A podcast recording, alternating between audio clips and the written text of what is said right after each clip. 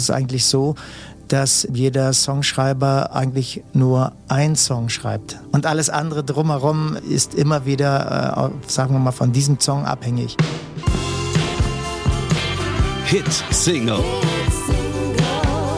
Der GEMA Podcast mit Michael Duderstedt.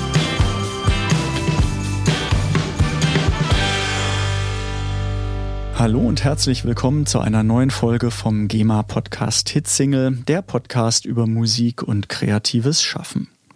Jedes Musikstück ist zunächst eine Idee. Wie aber wird aus einer Idee, aus einem Gedanken ein Lied?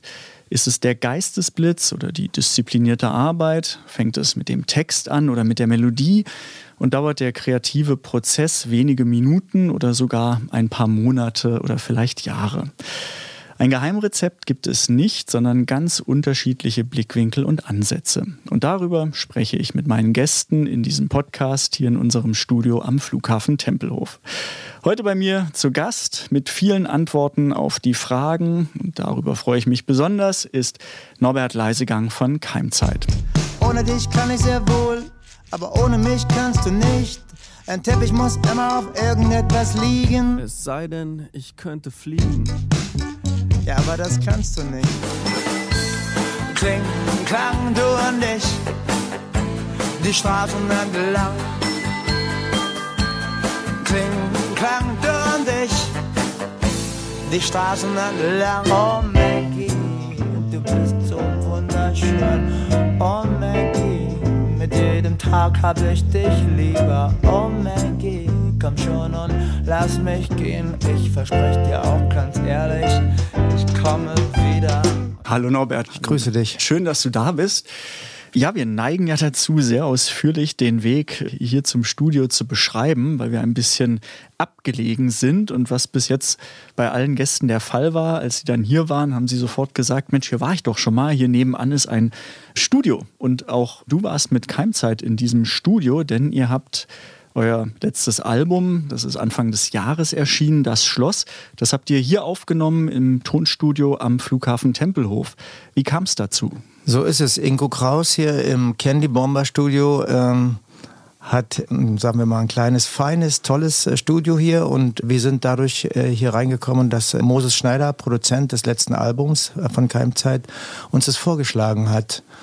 Und dann war es so, dass wir hier erstmal suchen mussten. Hier gibt es ja tausend Möglichkeiten, Zimmer und Kamenaden. Und dann haben wir das irgendwann auch gefunden und dann haben wir gemerkt, ein sehr, sehr schönes Studio. Und Ingo Kraus, der Studiobesitzer und Moses Schneider kennen sich hier in der Tat aus und haben verschiedene Künstler hier schon reingeholt und wissen auch, das haben wir dann mitbekommen, mit der Akustik und mit der Technik sehr, sehr gut umzugehen, sodass man sich als Band, und das hatten wir dann auch getan, einfach in den Aufnahmeraum reinsetzt und mhm. dann spielt. Also das war sehr, sehr unkompliziert. Wir hatten innerhalb von vier Tagen das Album eingespielt und haben vieles an Overdubs, woran wir sonst normalerweise gewöhnt sind, mhm. äh, unterlassen. Das heißt, Moses Schneider hat uns das so vorgeschlagen, hat uns auch eine ganze Menge Rückendeckung diesbezüglich gegeben, also Mut. Und dann haben wir das Album, das war schon sehr, sehr gut vorbereitet, muss ich dazu sagen. Also wir haben dann nicht angefangen, äh, so kreativ zu arbeiten, sondern haben eigentlich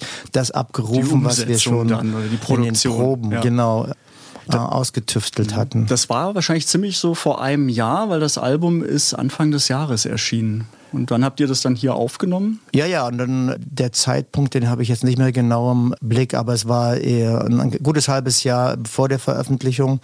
Und wir haben uns hier sehr, sehr wohl gefühlt. Mhm. War das Studio ausschlaggebend oder welche Rolle spielt Berlin bei der Suche nach der richtigen Produktionsstätte? Hat eine Stadt an sich auch eine Auswirkung auf den Sound, auf die Attitude?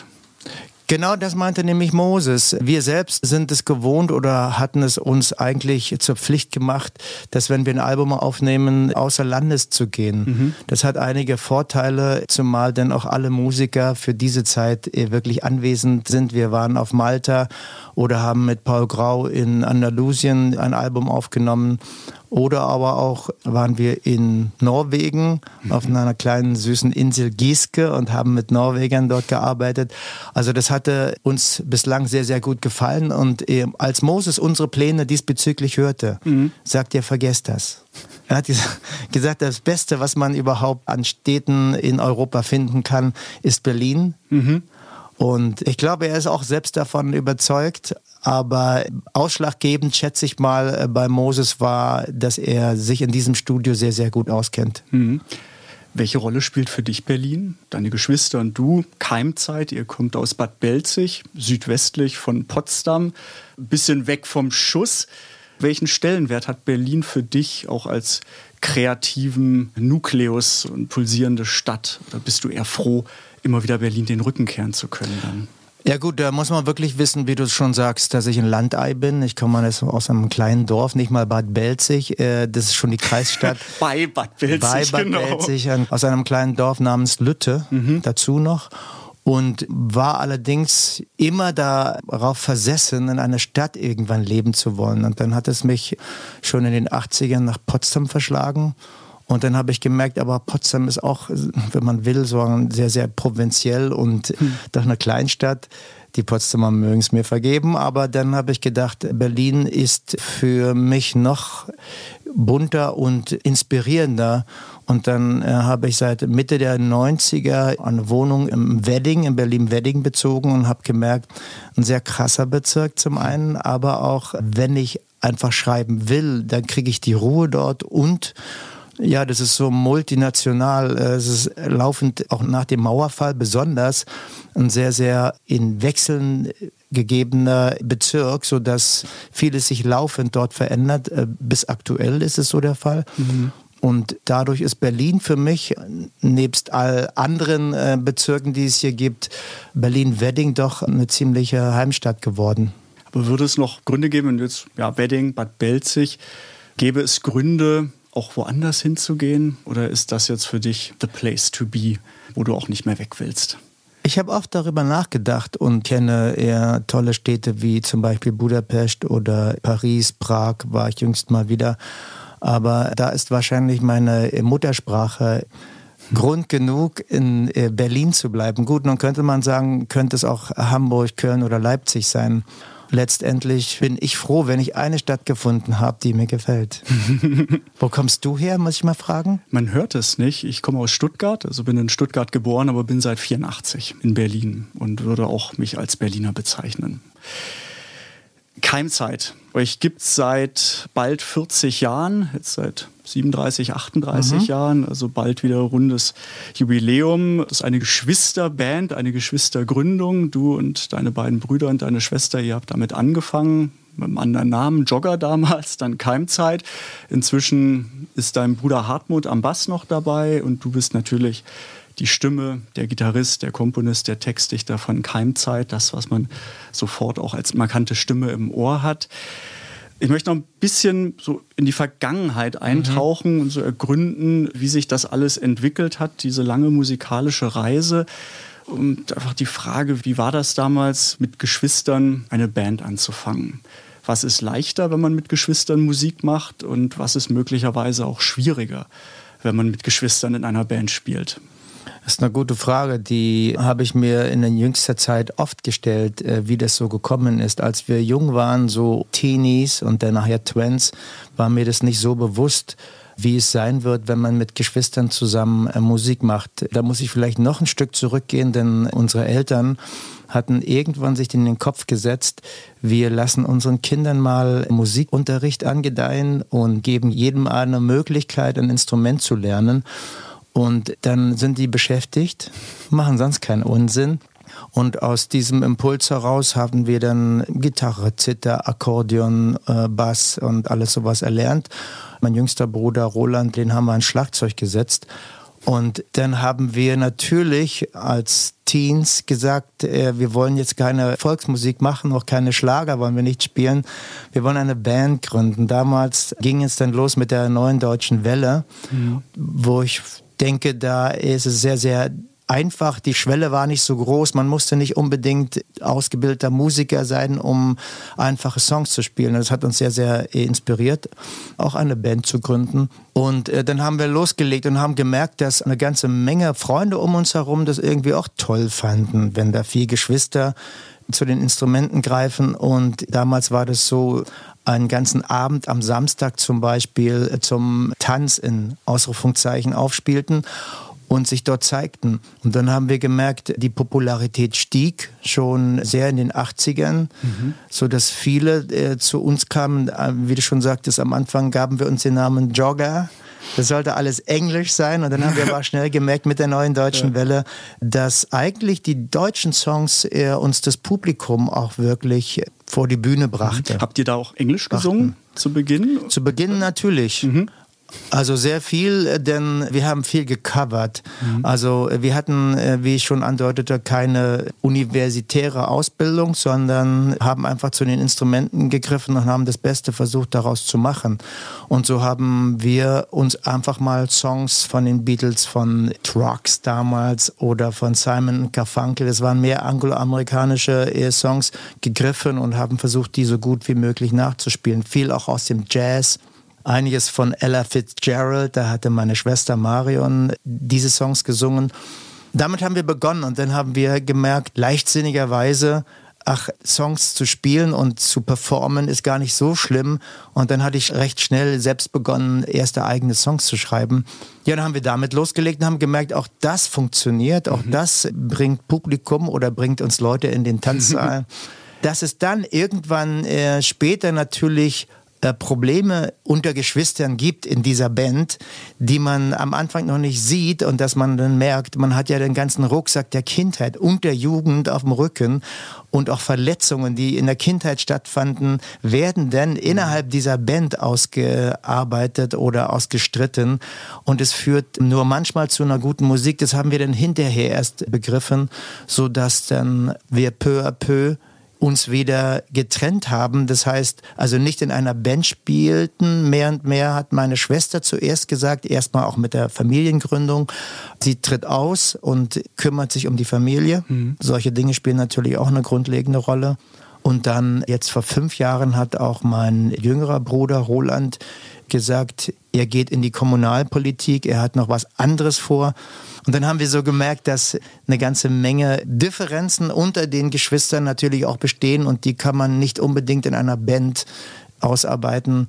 Da muss man sich auch mal aus dem Weg gehen. Mhm. Und insofern würde ich jeden, der in einem Geschwisterbund aufgewachsen ist, ja raten, ja, legt los, macht das, aber beachtet, dass ihr innerhalb einer Familie natürlich immer auch den Rucksack eurer Familie, eurer äh, Eltern, Großeltern mit dabei habt. Bleibt dabei, ne? dass man sich möglicherweise musikalisch trennen kann, aber natürlich familiär nach wie vor auch zusammen ist und, und da dann eben miteinander auskommt. Auf ist es bei Ebene. dir ähnlich so, dass du, äh, sagen wir, mit deinen Geschwistern irgendwann mal was begonnen hast? Jein, ich bin, als ich das gehört habe, dann sehr neidisch, auch wenn das Talent so gleichmäßig verteilt ist. Das ist ja auch ein großes Glück, dass letztendlich vier Geschwister alle musikalisch sind, ein Instrument spielen und sagen, wir machen jetzt gemeinsam Musik und gründen eine Band. Ich habe nur einen Bruder, ich glaube, der hat 100% musikalisches Talent in die Wiege gelegt bekommen und ich null.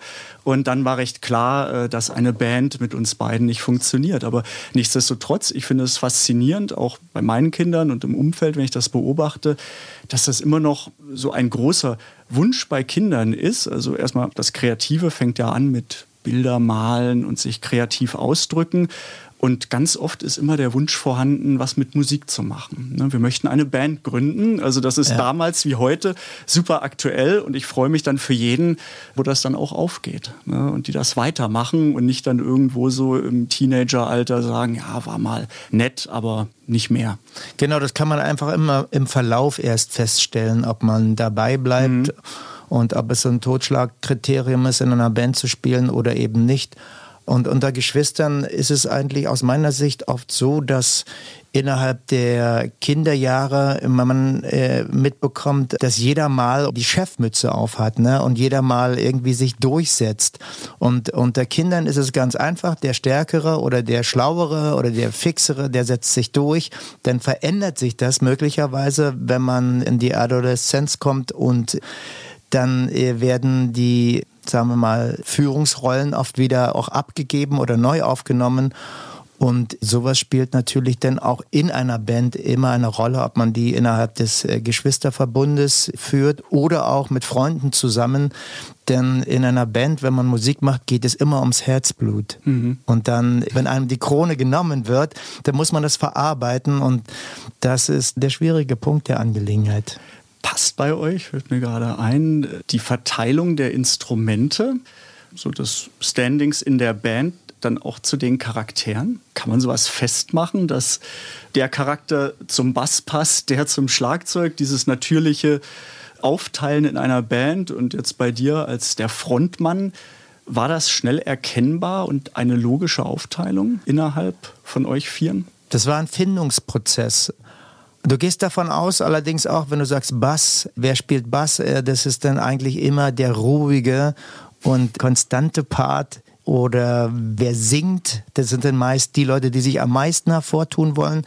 Aber das mittlerweile hat sich ja auch sagen wir mal, in verschiedenen Beispielen schon komplett auf den Kopf gestellt, denn weiß ich, Sting spielt Bass und singt gleichzeitig. Also insofern haben wir bei Keimzeit das erstmal finden müssen. Also ich habe ganz schnell mitbekommen, dass meine Schwester eigentlich die musikalischste ist. Also singt sie. Und mein Bruder Roland, das hatten wir eigentlich ziemlich schnell definitiv gesagt. Wir brauchen jemanden noch am Schlagzeug. Du setzt dich ans Schlagzeug. Dann haben wir mitbekommen, dass er eigentlich auch, was das Rhythmische betrifft, der begabteste ist. Mhm. Und insofern haben wir teilweise das herausgefunden oder auch gleich definiert und hatten damit Glück. Mhm. Aber es kann sich dann auch äh, durchaus ereignen, dass man dann merkt, okay, der, der jetzt gerade singen wollte, der ist am Schlagzeug am besten. Also dann muss man das nochmal auswechseln. Und als meine Schwester dann nicht mehr sang, dann habe ich gesagt, na ja, dann übernehme ich das. Also viele Dinge haben wir auch, sagen wir mal, ziemlich Hals über Kopf getätigt mhm. und hatten dann Glück, wenn es geklappt hat. Mhm. Das hat es, äh, wenn man die Geschichte verfolgt und äh, guckt, was ihr alles in der Zeit an Alben herausgebracht habt. Du bist studierter Lehrer, du hast Mathe und Physik studiert mhm. Lehramt. Ist Musik bei dir etwas ebenso mathematisch-logisches oder ist die Musik dann das komplette Gegenteil zu Physik und Mathe? Nein, schon das Erste. Also das habe ich allerdings nach einer Weile erst rausbekommen, dass in der Musik zum Beispiel, wenn du den Vierviertel, Sechsachtel Takt hast oder auch ganz krude Takte wie neun Achtel und elf Achtel, dass das natürlich auch mit Mathematik sehr viel zu tun hat. Allerdings nicht mit der hohen Mathematik, sondern eigentlich doch mehr mit den Grundregeln aus meiner Sicht. Die hohe Mathematik im Übrigen habe ich selber auch nie begriffen. Also ich bin in meinem Studium nicht ähm, mehr weit über das äh, Schulische hinausgekommen und habe das aus diesem Grund wahrscheinlich auch irgendwann vernachlässigt aber es ist schon sehr affin, also die Mathematik und die theoretische oder die Musik überhaupt. Auch, dass man bestimmte Dinge in der Musik nicht erklären kann. Die kann man auch in der Natur, auch mit mathematischen Formeln nicht erklären. So gibt's da schon eine ganze Menge Verbindungen zu der Physik so und so, dass Instrumente natürlich klingen nur. Äh, ja. akustisch, wenn man äh, bestimmte ja, Schallwellen und bestimmte mhm. Gesetzmäßigkeiten beachtet. Ich habe das im Nachhinein hin und wieder mitbekommen, obwohl ich jetzt wirklich von meinem Pro, von meinem Studium in der Musik in der äh, Mathematik und Physik nicht in der, sagen wir mal, Musik wirklich groß profitieren konnte. Mhm. In der Musik, das mache ich meist äh, aus dem Bauch heraus und dafür braucht man keine Mathematik und Physik. War das dann noch Plan B, das Studium falls es mit der Musik nicht so klappt, wie du es dir erhofft hast? Null. Also es ist so, dass äh, mein Vater äh, war Lehrer und hat auch Mathematik und Physik unterrichtet und verschiedene andere Fächer. Und äh, mein Vater war für mich auch in meiner Jugend so eine Heldenfigur.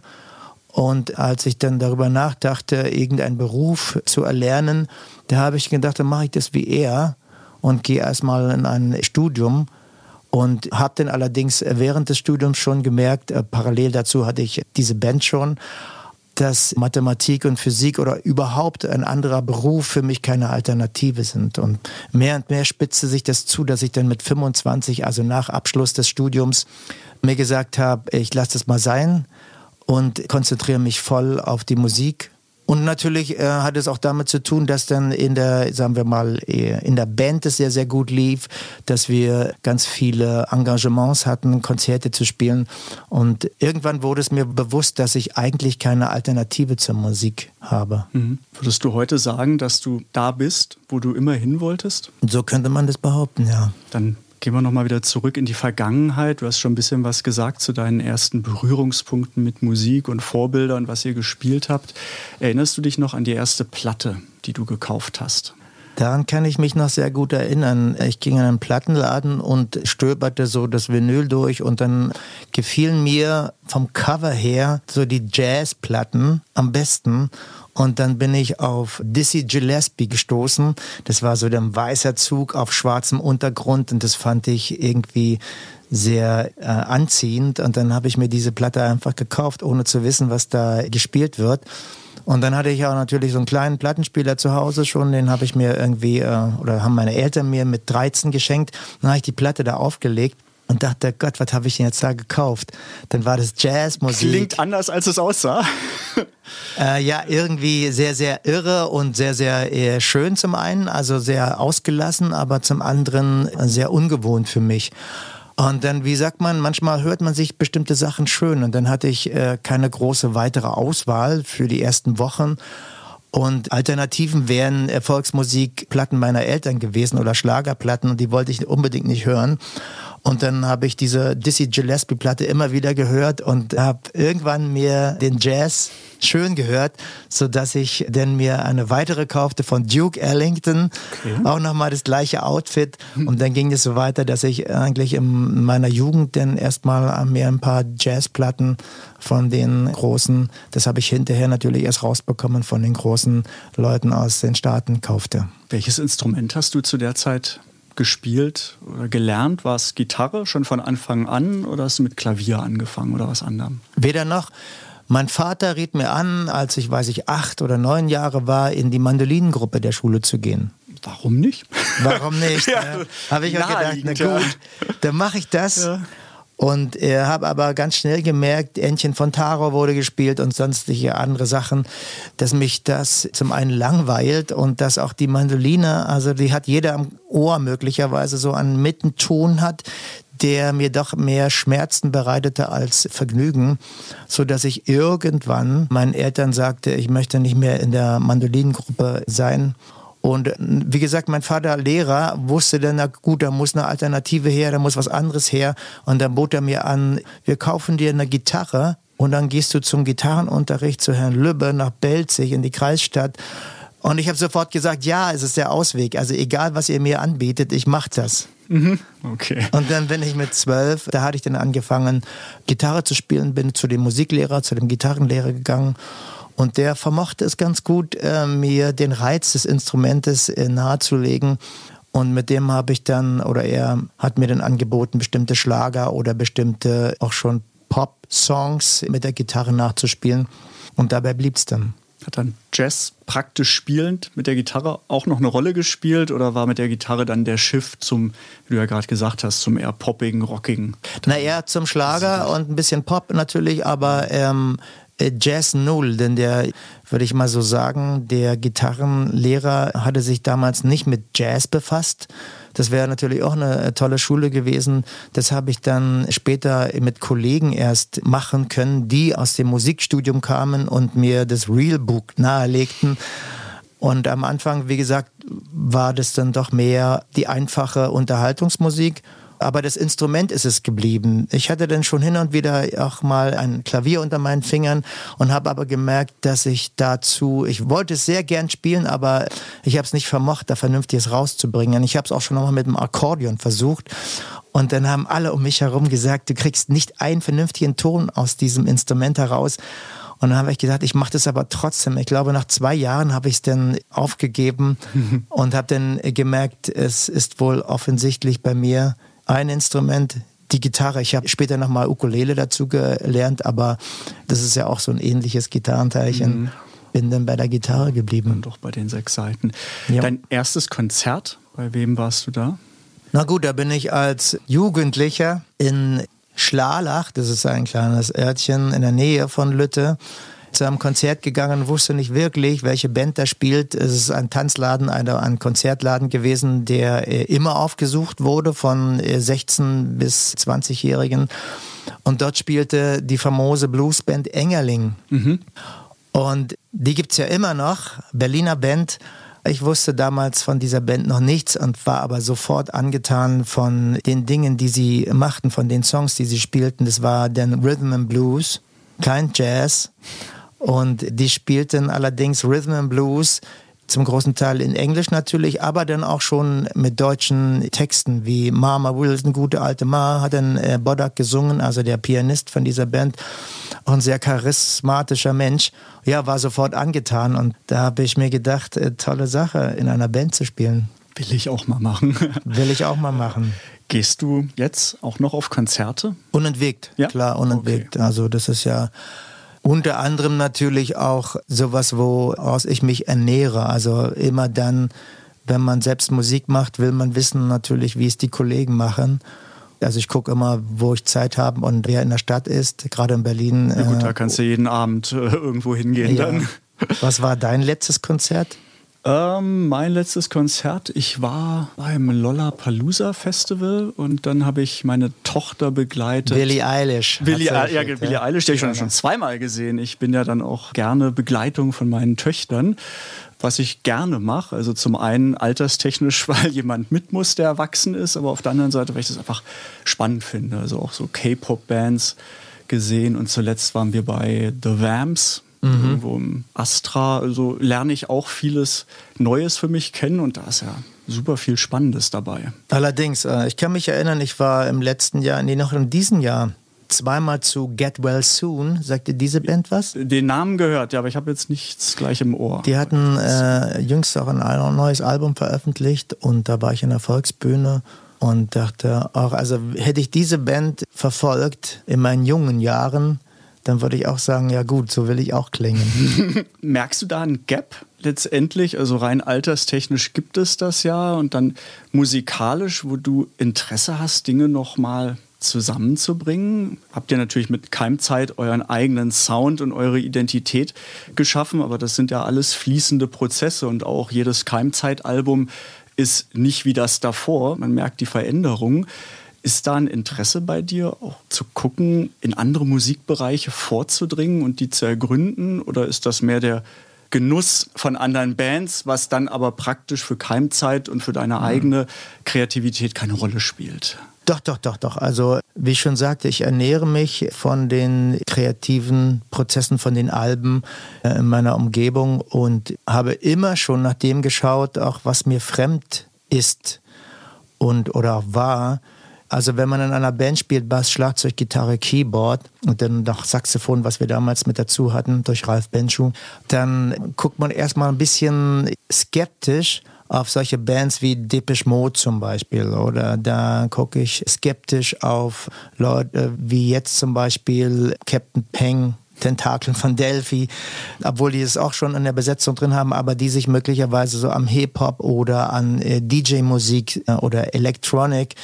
lehnen und will es auch tun.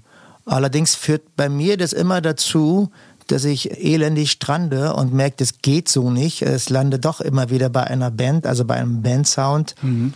Und schon auch so, wie ich äh, Songs schreibe, da lande ich immer wieder in meinem eigenen Käfig. Ich habe irgendwann mal so einen Stil herausgefunden, Songs zu schreiben, Themen zu bearbeiten, auch mit der deutschen Sprache und äh, bin dann bei dieser Handschrift immer wieder auch geblieben fest an dieser sozusagen auch festgekettet. Mhm. Und insofern, also ich bin sehr, sehr neugierig und mhm. interessiert mich natürlich, wie auch junge Musiker und Musikerinnen heutzutage Musik machen. Aber bei der Nachahmung, da wird es schwierig. Mhm. Schönes Stichwort für den Übergang jetzt einfach mal über den musikalischen Werdegang gesprochen haben und jetzt über den Output, die Lieder an sich, die ja zunächst eine Idee in dir drin waren und dann den Weg nach draußen gefunden haben. Wie funktioniert das bei dir? Was inspiriert dich? Wie entwickelst du Lieder? Brauchst du Druck? Brauchst du die Deadline, weil ein Album mit zehn Titeln fertig sein muss? Ist es ein tagtäglicher Prozess? Wie geht Songwriting bei dir? Das ist äh, allgemein, wie wir wissen, ein sehr schwieriges Thema. Also wenn denn Leute wie ich darüber sprechen sollten. Es ist so, dass ich mittlerweile merke, zuallererst brauche ich äh, ganz viel Ruhe also nichts, was mich um äh, mich herum irgendwie fordert oder in die Pflicht nimmt. Und dann werde ich mehr und mehr asozial, habe auch keine Verbindungen mehr zu den Menschen um mich herum, kapsel mich so ab. Und wenn ich das habe, dann im günstigsten Falle entwickeln sich einige so Samenkörnchen von Ideen. Und dann habe ich auch Zeit, mich da ans Instrument, an die Gitarre zu setzen und ausgehend möglicherweise von einer Zeile oder von einem Thema, was mich interessiert, einen Song zu entwickeln. Das ist das eine, also Ruhe und nichts tun, also schön faul sein. Mhm. Und das andere ist, dass ich natürlich merke, dass ich mich äh, mit dem Songschreiben und mit der Kreativität natürlich auch selbst therapiere. Ich schaffe mir dadurch äh, Höhepunkte, ich schaffe mir dadurch ständige Feiertage. Wenn dann so ein Song geschrieben ist, ne, dann feiere ich das über Wochen ab. Ob der nun gut oder schlecht ist, das sei mal dahingestellt, aber das sind so Sachen, womit ich mich dann auch im täglichen Leben immer wieder auch über Wasser halten kann mhm. und meine Defizite natürlich bearbeite damit. Zum Teil, dass ich möglicherweise bislang noch niemals in Feuerland war, aber Klinklang über das Feuerland geschrieben habe und verschiedene andere Dinge. Gibt es bestimmte Motive, über die du dich den Titeln dann näherst, dass du Sachen aufarbeiten willst, Eindrücke verarbeiten willst? Also kommst du über das Thema oder über eine Melodie? Na, äh, Themen sind ja äh, im Songwriting auch bei mir oft Liebe oder denn die Trennung, also Emotionen, Zuneigung, Hass, oder man wird nicht verstanden oder lässt andere Leute abblitzen, alles sowas. Er spielt natürlich, also die Emotionen spielen in den Songs immer eine große Rolle. Und dann gibt es manchmal auch Themen, fällt mir jetzt gerade nichts ein, muss ich vielleicht nachher nochmal drauf zurückkommen, wo ich denke, darüber muss ich mich jetzt mal ausdrücken. Zum Beispiel, ja doch, zum Beispiel über das Thema Krieg und Soldaten zum Beispiel was für ein Unsinn das, ich bin Pazifist, was für ein Unsinn das ist, immer wieder junge Menschen in die Armee zu schicken und in die Kriege zu schicken. Sowas zum Beispiel. Und wenn mir das auf den Fingernägeln brennt, dann kann es auch schon mal ein Startpunkt werden. Mhm. Bist du dann durchgetaktet? Brauchst du so einen bestimmten Rhythmus? Du hast jetzt gesagt, du musst dich zurückziehen, du brauchst die Einsamkeit, die Ruhe, die Langeweile. Bedingt dieser Prozess, dass du weißt, irgendwann muss ein neues Album da sein? Also brauchst du dann Struktur und Druck oder sind es so Phasen, die natürlich kommen? Struktur brauche ich sehr wohl, aber keinen Druck. Und ich merke, keiner muss an mir ziehen, um dann irgendwann mal ein neues äh, Keimzeitalbum ins Studio oder auf den Markt zu bringen. Und das haben im Übrigen auch meine Kollegen nie getan und auch mit den Plattenfirmen, mit denen wir zusammenarbeiteten, äh, die haben das nicht getan, weil die wahrscheinlich auch rausbekommen haben, dass das bei mir zumindest nicht funktioniert. Also mir muss man einfach Zeit geben, meistens zwei, drei, manchmal auch vier Jahre vergangen sind, dann habe ich das Material für ein Album zusammen auch inklusive der Songs, die nachher im Papierkorb landen. Mhm. Das muss man vielleicht auch noch dazu sagen. Nicht jede Idee, die ich entwickle oder jeden Song, den ich schreibe, der trifft ins Schwarze. Das mhm. ist eine ganze Menge auch Müll mit dabei und, und das ist so ein Prozess, ein Findungsprozess, den muss man mir einfach mal auch geben oder gestatten. Mittlerweile haben wir unsere eigene Plattenfirma, da können wir das so und so selbst bestimmen. Mhm. Wer sind die ersten Personen, denen du Ergebnisse vorspielst, teilhaben lässt? Meine Kollegen. Wir sind ja so und so einen Großteil des Jahres im Tourgeschehen zusammen und dann spiele ich denen immer schon auch Fragmente oder Songs vor und dann merke ich schon in der Auseinandersetzung oder im Gesicht desjenigen, den ich das Lied vorspiele, ob das irgendwie greift oder ob das wieder was für den Müllkasten ist. Fällt es dir leicht, dich von Sachen zu trennen? Nein, wenn ich dann merke, ein Song kommt bei meinem Zuhörer nicht an, dann enttäuscht mich das so sehr, dass ich denke, ehe der mir jetzt sagt, da hast du dich ein bisschen vergaloppiert, dann lege ich es selber schon weg und sage, dann will ich das jetzt nicht weiter durchdrücken, mhm. dann schreibe ich ein neues. Wie schnell entsteht ein Lied? Also jetzt kannst du wahrscheinlich nicht sagen, ja, im Schnitt brauche ich 3,6 Tage und ein Lied ist fertig. Letztendlich ist ja das alles auch das Ergebnis von einem jahrzehntelangen Prozess, wo du ausschließlich Musik machst, Musik lebst und dass dann natürlich auch Lieder sehr schnell entstehen können, ist klar, was aber nicht bedeuten soll, ein gutes Lied schreibt sich in einer Stunde. Aber wie, wie lange, wann fängt die Arbeit an und wie lange mhm. feilst du wirklich an einem Lied, bis du sagen kannst, oh, jetzt ist der fertig? Genau, da liegst du schon richtig. Ein Schnitt kann man da nicht erwähnen, weil im Schnitt ist dann irgendwie alles gleich und nicht wirklich erkennbar. Es ist so, dass ich mit einem Entwurf meist so über drei oder vier Wochen mich plage oder sagen wir mal beschäftige. Mhm. Dann merke, wenn der Song als Singer-Songwriter schon funktioniert, den spiele ich dann. Wenn der dann nochmal drei, vier Wochen liegt, dann fange ich an, den Freunden oder eben Kollegen vorzuspielen. Und dann ist meist nach zwei, drei Monaten klar, okay, das ist einer. Mhm. Von deinen Liedern, die du komponiert hast, Gibt es da eins, auf das du besonders stolz bist oder froh bist, dass es von dir kommt? Na, das ist so schwierig. Das äh, ist dann immer so eine Art Nabelschau, wenn ja, man sagt, Gott, was habe ich da für, eine, für ein tolles Song. Einige geschrieben, ja. Aber jetzt so rein aus kompositorischen, textlichen Aspekten. Ich glaube, da braucht man gar nicht analytisch ranzugehen und sagen, ach, was habe ich da für eine tolle Komposition geschaffen oder was habe ich da für tolle Worte verwendet. Mhm. Denn am Ende ist doch wirklich aus meiner Sicht wichtig, dass, sagen wir mal, so eine göttliche Kraft dazu äh, den Segen gegeben hat. Ich bezeichne es mal so.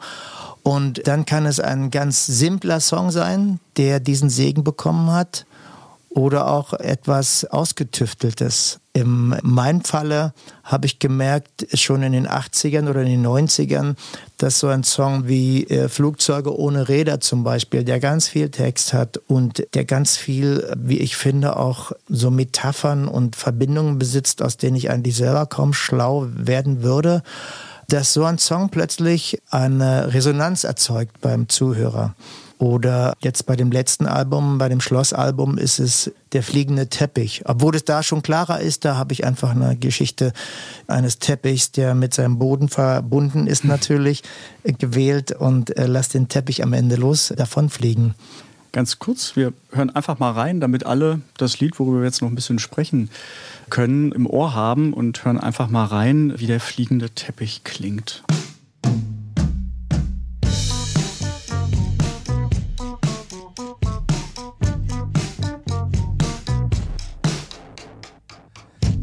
Teppich zu dem Boden. Halt die Klappe, du bist unten, ich lieg oben. Darauf der Boden, das hat seinen Grund. Verschüttet irgendjemand sein Wein? Bist du der dumme Hund? Besudelter Pudel. Was? Besudelter Pudel wolltest du sagen. Ja, stimmt. Und warum hast du's dann nicht gesagt? Weil wie's scheint, freilaufend oder angeleint, besudelter Pudel sich nicht reimt.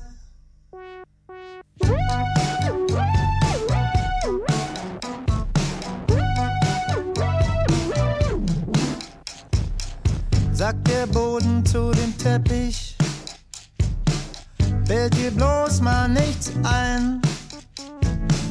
Wärst du rot oder könntest fliegen?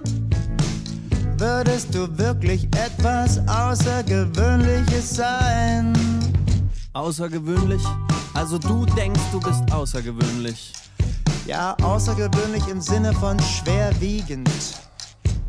Ohne dich kann ich sehr wohl, aber ohne mich kannst du nicht. Ein Teppich muss immer auf irgendetwas liegen. Es sei denn, ich könnte fliegen.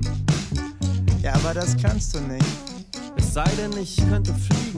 Ja, aber das kannst du nicht. Es sei denn, es sei denn, es sei denn, es sei denn, es sei denn, es sei denn, es sei denn, es sei denn, es sei denn, ich könnte fliegen. Du hast schon angedeutet, was genau ist die Geschichte zum Lied, sowohl was das Lied an sich angeht und den Text, als auch die Entstehungsgeschichte dazu. Also dazu muss ich sagen, dass ich vor zwei Jahren ein Album von Captain Peng und äh, Tentakel von Delphi gehört habe und dachte, Wahnsinn, was hat der Gwistek dort an tollen Songs gebracht. Und dann, wie ich vorhin schon sagte, bin ich oft geneigt, das ähnlich so zu machen und habe aber da auch gemerkt, das kann ich eigentlich gar nicht. So toll äh, kriege ich das nicht zusammen. Und dann saß ich aber wieder in einem Zimmer und äh, guckte so starr auf den Teppich und dachte, ja gut, dem Teppich geht es jetzt auch nicht sehr, sehr gut, der muss immer auf dem Boden liegen. Der könnte aber ins Streitgespräch geraten mit dem Boden, dass er dem sagt, äh, ich muss jetzt nicht eher mal liegen, ich kann eben auch davonfliegen. Und dann habe ich angefangen, ja, die Geschichte zu entwickeln. Und ehrlich gesagt brauchte auch dazu ein bisschen Glück, weil nicht jede Idee diesbezüglich gleich zu einem Song führt. Manchmal mhm. ist es auch noch eine Geschichte, die ich dann aufschreibe, so eine Anekdote. Das ist dann nochmal eine andere Form. Aber wenn es dann Musik werden soll, ja, dann muss am Ende ein Song dabei rauskommen. Jetzt bist du über die Geschichte gekommen. Geht das parallel? Also ganz praktisch, wie kann man sich das vorstellen, dass du also ja die Geschichte aufschreibst, Teppich und Boden unterhalten sich. Wann ist Rhythmus, Melodie in deinem Ohr und formt sich? Ja gut, bei dem Song ist es ganz einfach. Da brauche ich einfach nur eine kleine Kadenz über drei Harmonien und braucht dann eigentlich nur noch darüber zu rufen oder zu erzählen. Und dann braucht es natürlich so eine Art Einklang zwischen Musik und den Wörtern, die ich da gebrauche. Und dann muss ich ein bisschen tüfteln und muss gucken, dass sich das eine oder andere auch reimt. Mhm. Ich bin auch ein Fan von Reimen. Mhm. Und dann habe ich gemerkt, recht schnell, dass so ein Konstrukt innerhalb von einigen Stunden schon fertig war, so dass ich wusste, auch am Ende wird der Teppich davonfliegen. Und so äh, habe ich damit angefangen und ja. äh, brauchte Glück, wie gesagt. Ich habe gleich noch ein paar Fragen zum fliegenden Teppich. Ich habe markante Wörter aus dem Text rausgeschrieben, habe die in unseren Lostopf getan, den man nicht sehen kann und auch nur schlecht hören kann und würde dich bitten, vielleicht noch ein, zwei dieser Wörter dann gleich zu ziehen, um dann noch die Fragen zu beantworten, die ein Stück weit zum Lied noch gehören, aber auch andere Bereiche noch betreffen. Davor würde mich noch interessieren, ob du ein Lieblingsakkord hast. Und die Frage hatte ich mir aufgeschrieben und dann dachte ich, ich muss sie dir so oder so stellen, weil du hast ebenso ein Lied über deinen Lieblingsakkord E-Moll gemacht, der auf dem Album Das Schloss auch drauf ist. Stimmt das oder ist es gelogen? Ist das dein Lieblingsakkord? Äh, das stimmt schon wirklich, als ich in den ersten Jahren oder ersten Wochen die Gitarre in den Händen hielt. Und jeder wird es wissen, wenn er das schon mal gemacht hat, dass eigentlich E-Dur einer der einfachsten und wohlklingendsten Akkorde auf der Gitarre sind. Und wenn man dann allerdings in der Jugend oder Anfang der 20er äh, so melancholisch drauf ist wie ich, dann ist es noch einfacher, dann nimmt man einfach den Zeigefinger weg und dann wird's E-Moll. und der hat mir dann noch besser gefallen als E-Dur. Und so fängt jedes gute Lied dann an. Nicht unbedingt, aber äh, es gibt ja gerade bei Leuten, die so wie ich über die Gitarre die Songs entwerfen, dass dann solche Tonarten in E oder in Gustav, in G oder in C, dass die äh, präferiert werden. Was dann die äh, Leute, die an den Blasinstrumenten, Trompete etc. Mhm. sind, nicht so toll finden, die finden eher die äh, gestrichenen, also die S- oder B-Tonarten besser. So, wenn du Lust hast und hier. Na, dann greife ich mal hier in die. Genau, in die großartige Lostrommel. Mal gucken, ich glaube, einige Wörter äh, oder einige Fragen. Oh, hier steht freilaufend drauf. Freilaufend, ja. Äh, freilaufend oder angeleint heißt es im Text. Wenn du zurückblickst auf die lange Karriere, bist du mit jedem Album befreiter rangegangen? Oder wird, wir haben schon gesprochen darüber, dass du Druck nicht an dich ranlässt, aber wird trotzdem so Druck oder eine Erwartungshaltung größer? Das ist wirklich freilaufend. Ich hatte am Anfang große Lust, überhaupt Songs zu schreiben und die ist mir nie abhanden gekommen. Und da brauche ich, wie ich schon sagte, äh, Ruhe und Freiheit und äh, werde mir wahrscheinlich auch für zukünftiges irgendwie keinen äh, Druck verschaffen. Es ist eigentlich das Schöne, wie ich finde, in meinem Beruf oder in meiner Position eigentlich nur das tun zu müssen, wozu ich Lust habe. Mhm. Blöde Frage vielleicht, wenn man das ab und zu so hört, ich habe alles erzählt, da ist jetzt nichts mehr. Machst du dir Gedanken darüber, ob irgendwann mal das Ende der Geschichte erreicht ist und du das Gefühl hast, ich habe alles erzählt? Das ist keine blöde Frage im Übrigen. Diese Frage habe ich mir auch schon oft gestellt. Irgendjemand hat mal erzählt, es ist eigentlich so, dass jeder Songschreiber eigentlich nur ein Song schreibt. Und alles andere drumherum ist immer wieder, sagen wir mal, von diesem Song abhängig. Das ist natürlich grundsätzlich bedenklich, äh, diese Aussage, aber ich äh, bin schon der Meinung, dass ich einige wenige Songs wirklich geschrieben habe und die anderen sind so wie im Orbit drumherum. So sehe ich es vielleicht eher plastisch und äh, lassen sich immer wieder auf zwei, drei Songs meiner frühen Jahre zurückverfolgen. Mhm. Bist du Ratgeber für Jüngere? Macht dir das Spaß, dein Wissen an Jüngere zu vermitteln? Nicht unbedingt, dann wäre ich ja Lehrer geworden. Okay, also, okay. Damals aber, war klar, das wird es nicht sein. nee, aber schon. Also ich bin jetzt, ich möchte mal sagen, weit entfernt vom Schulmeister, äh, um jetzt Workshops zu geben und jungen Leuten zu sagen, was sie machen sollen. Eher umgekehrt, dass ich da gucke, wie handeln denn junge Leute gerade ihr Leben und die Arbeit mit der Musik. Also da würde ich sagen, ist es eher ein Austausch. Also wenn mich jemand fragt, ob er jung oder alt ist, wie gehst du denn meinetwegen im musikalischen oder im organisatorischen in dieser Band vor, dann kann ich da Rede und Antwort stehen. Mhm. Bei jungen Leuten ist es so, wie ich finde, ganz nützlich, wenn man eher so anfängt, Musik zu machen, dass man sich nicht laufend vergleicht. Ich meine, das machen wir Alten auch. Äh, ich bin mittlerweile annähernd 60 und gucke immer eher, ja, die und die haben das wesentlich besser gemacht. Was haben die für eine tolle Tour gerade vor sich oder äh, was ist denen da gerade groß gelungen oder umgekehrt, dass man sagt, ja, wir haben das aber gar nicht so schlecht äh, hinbekommen und unsere Kollegen, die kriegen das nicht so gut hin. Ich finde dieses ständige Vergleichen, man kann ja mal gucken, wie das die Kollegen machen, aber dieses ständige Vergleichen und was denn für Neid entsteht mit den Vergleichen, das kann man unterlassen. Mhm ob man jung oder alt ist. Das stimmt. Hältst du dich da bewusst raus? Also im Vergleichen schon. Ich kopiere natürlich, wie ich schon gesagt habe, und gucke, was andere machen, aber mehr um mich zu ernähren. Aber dann, um sich zu vergleichen und Wertungen anzustellen, das versuche ich weitgehend zu vermeiden. Es gelingt mir nicht immer, aber eine gewisse Demut halte ich äh, für, für sehr nützlich, mhm. auch im Musikerbereich. Mhm. Wenn du noch Lust hast, ein weiteres Wort. Ein zweites Wort? Ja, ja. Ich, wir machen so lange weiter, bis du keine Lust mehr hast. Besudelter Pudel steht hier drauf. Besudelter Pudel. Äh, auch zwei Wörter aus dem Text. Die Unterstellung, äh, war das eine Wette, äh, die du verloren hast und die beiden Wörter in ein Lied unterbringen musstest? Nein, aber ernsthaft, wie kommt man auf besudelter Pudel in einem Lied, weil es sich ja nicht unbedingt aufdrängt und gut singen lässt? Wie, wie kam es zu den beiden Wörtern? Genau, auf besudelter Pudel reimt sich gar nichts. Und ich glaube, ich habe in dem Song dann auch gesagt, ich habe das eigentlich nur verwendet, äh, weil es sich reimt oder nicht reimt. Auf jeden Fall Besudelter Pudel lässt sich übers Mikrofon sehr gut singen und das ist manchmal ausschlaggebend auch, weshalb ich das tue.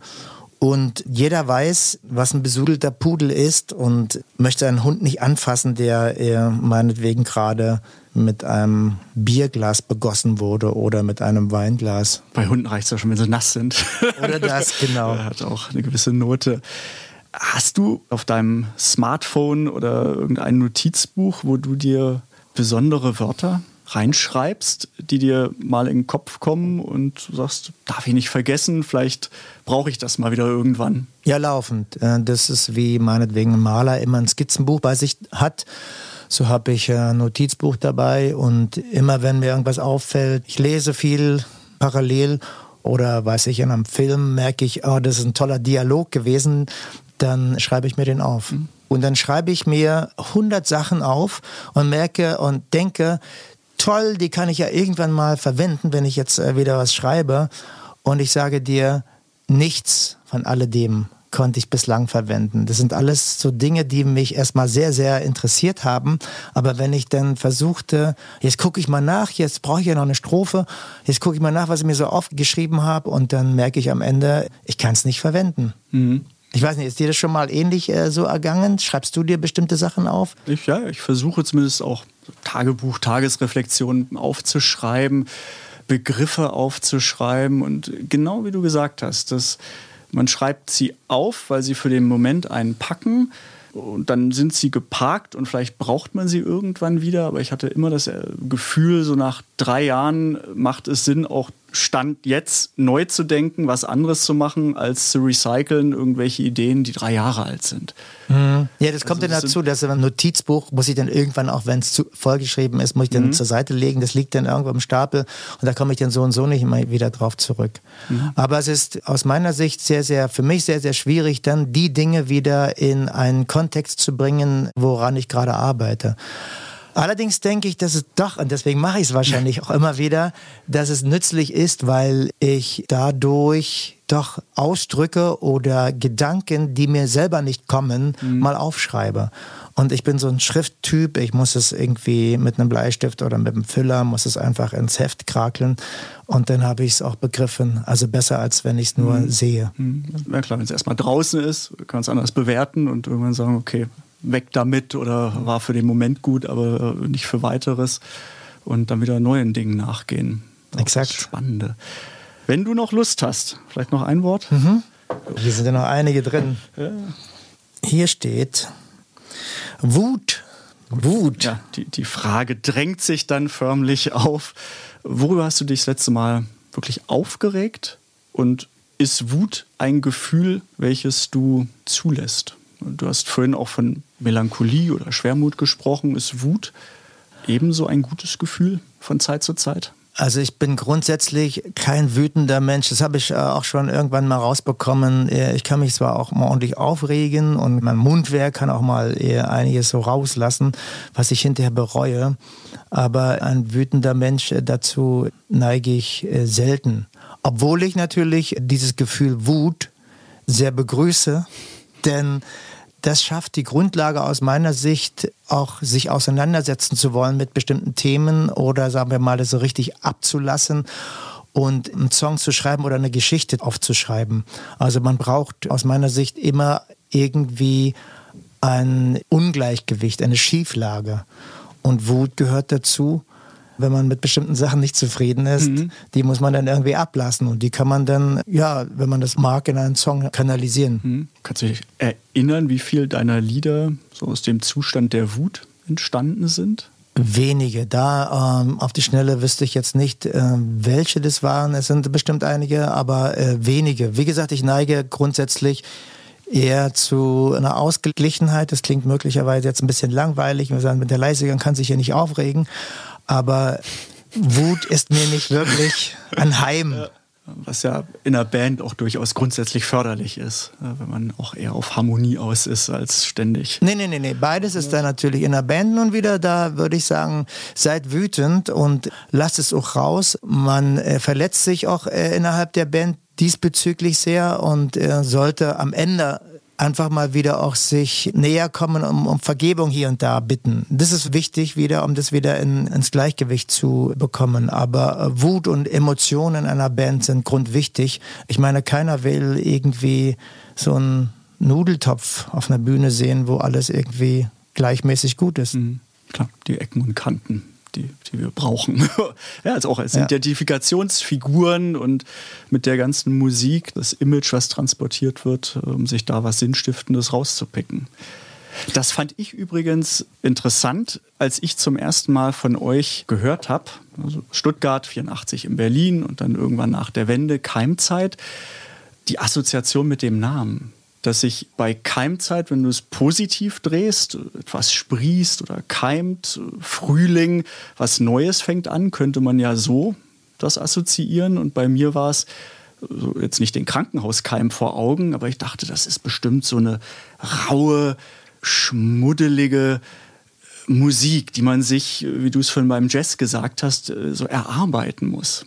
Und war dann überrascht, dass das, was ich vor Augen hatte, äh, wie eure Musik ist, gar nicht so war. Mhm. Und für mich zumindest schwebt wirklich so dieses Melancholische über allem mit diesem Touch, äh, sowas Positives. Dass ich immer so das Gefühl habe, ich höre euch, Musik, und denke so, ja, ist, ich, ich habe den Glauben nicht verloren, ein besserer Mensch werden zu können. Dann also steht das auf schwingt dem- so mit. Dann steht auf dem Karton was anderes, als äh, wirklich drin ist. Da äh, gebe ich dir recht. Es war ja auch die Namensgebung der Band war in den 80ern. Da gab es so wie Extra Byte und einstürzende Neubauten, alles, was ich toll, so toll fand. Und dann sollte ein Name auch her, der äh, eckig und kantig ist, dass der dann irgendwann das hervorrief, wovon du gerade sprichst. Und das wurde uns hinterher erst klar. Nochmal zurück zur Wut. Jetzt ist mir nochmal ein Song eingefallen, also beide, zwei. Ich habe doch wirklich einige Songs aus äh, einer Wut herausgeschrieben. Der eine heißt Ratten. Also da kommt so eine lausige Ratte wie du, ist mir noch niemals über den Weg gelaufen. Und dann entlade ich das so. Und das ist aus der Wut entstanden. Oder noch ein anderer, da habe ich geschrieben, ich bin krank und liege im Bett und du kommst mich besuchen. Und dann kriege ich aber raus, dass der, der mich besucht, eigentlich nur von sich redet und mir erklären will, in welcher miesen Lage ich mich gerade befinde, weil ich krank bin. Also das ist hin und wieder vorgekommen und da habe ich gesagt, das muss ich das mal, weil da bin ich extrem wütend. Diese Typen oder diese Leute sollen mir aus der Sonne gehen. Ich muss raus. Vielleicht nicht weiterziehen, sei denn, du drängst auf das nächste Ziehen, aber ich hätte ein Wort, was du möglicherweise als nächstes gezogen hast und die Frage möchte ich unbedingt stellen, weil beim Lied Der fliegende Teppich, es wäre das Wort flog gewesen, es schon gesagt, am Ende vom Lied fliegt der Teppich weg. Und die Frage ist, wer gewinnt oder wer ist der Gewinner? Wenn es die Auseinandersetzung ist Teppich und Boden und der Teppich fliegt weg, wer hat aus deiner Sicht dann gewonnen? Ja, natürlich der Teppich. Ne? Der hat dem Boden gezeigt, ähm, dass es doch anders geht, dass er fliegen kann. Obgleich wir wissen, dass kein Teppich fliegen kann. Oder vielleicht doch. Okay, also kann jeder für sich selber dann ergründen, ob man Teppich oder Boden ist und Ich würde es so interpretieren, hätte ich den Song nicht geschrieben, würde ich so interpretieren. Es kommt eigentlich gar nicht so darauf an, eher zu wissen oder herauszubekommen, wer nun gerade die Oberhand gewonnen hat, sondern eigentlich herauszubekommen, so ein Teppich und so ein Boden, die sollten sich lieber vertragen. das stimmt. Streiten und vertragen. Die beiden Gegensätze. Ohne Streit kein Vertragen und beide Seiten gehören dazu. Kommen wir noch kurz zum Werbeblock. Erstmal vielen Dank für die Einblicke in dein kreatives Wirken und was alles eine Rolle spielt, damit Lieder entstehen von dir, von Keimzeit, die wir alle hören können und uns äh, dran erfreuen können. Werbeblock, Keimzeit, äh, wo ist die beste Anlaufstelle, alles über euch zu erfahren, online, offline, wo sieht man euch, wo hört man euch, was ist da die richtige Adresse? Das Konzert. Also ich würde jedem raten, wer sich mit Keimzeit äh, beschäftigen will, sollte einfach mal ans Konzert gehen und dann weiß er ganz genau, was diese Band ausmacht, was da stattfindet. Ihr spielt auch sehr viel live und regelmäßig. Ne? Und in diesem Jahr ungefähr 50 bis 60 Konzerte. Also ich finde auch da, wo eine Band hin muss. Ne? Also wir sind in den Rockläden zu Hause und das ist, wenn du über Werbung sprichst, für mich die, äh, der erste Anlaufpunkt und für mich das Wahrhaftigste. Dann gibt's natürlich noch diverses anderes und darauf wolltest du wahrscheinlich hinaus, dass es eine Seite gibt im Netz äh, über Keimzeit, dass es Sendungen gibt, dass es äh, einen Podcast bei der GEMA gibt oder Absolut. dass es auch Facebook-Seite gibt von Keimzeit. Sowas gibt's auch alles. Darüber kann man sich natürlich auch einen gewissen Einblick verschaffen. Okay, aber am besten online gucken, äh, wo ihr überall live spielt und dann ins Konzert gehen und keine Zeit live. Sowas oder einfach, ich bin ja da immer sehr, sehr skeptisch, was online passiert. Letztendlich merke ich, wenn Leute zu mir kommen und sagen, wir sind das erste Mal auf einem Konzert von euch, dann sagen die leicht danach, und hier mein Freund Helmut hat gesagt, ich soll da mal hingehen. Oder mein Mann steht da drauf, jetzt bin ich mal mitgegangen. Oder Freunde etc. Und da merke ich, also ja, man kann eine ganze Menge Wind machen, was das Digitale betrifft oder auch Plakate kleben etc. Aber am Ende äh, sind es doch von Mensch zu Mensch Informationen, die auch im ganz normalen Alltag passieren, also durch Weitersagen.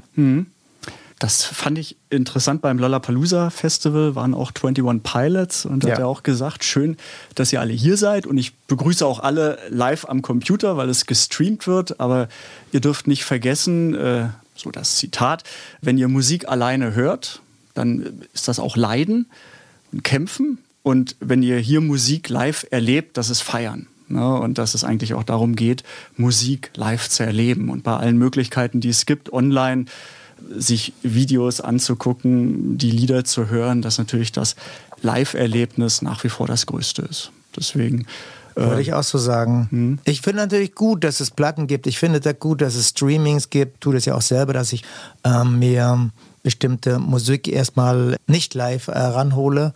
Aber letztendlich, wenn mich was interessiert, dann äh, gehe ich ins Konzert. Vielen, vielen Dank, Norbert, und vielen Dank fürs Zuhören. Und wenn es euch gefallen hat, dann abonniert uns, liked uns, hört uns, hört die anderen Episoden und hört und schaut vor allem Keimzeit. Letzte Frage noch in deiner jetzigen Verfassung, Gemütslage, wenn der Podcast vorbei ist. Welches Lied sollte man am besten hören, um die Stimmung, in der möglicherweise auch du gerade bist, noch zu verlängern? Ja, von Felix Kummer. Alle Jahre wieder. Kraftclub-Sänger. Ja, genau. Das finde ich, äh, hat mich gerade extrem vom Hocker gerissen, als ich das vor ein paar Tagen gehört habe. Und äh, da freue ich mich, dass er so einen tollen Song veröffentlicht hat. Hammer Nummer, aber knallt ordentlich rein. Absolut, absolut. In diesem Sinne alle Jahre wieder. Vielen Dank, Norbert. War mir ein Vergnügen. Hit Single. Der GEMA Podcast mit Michael Duderstedt.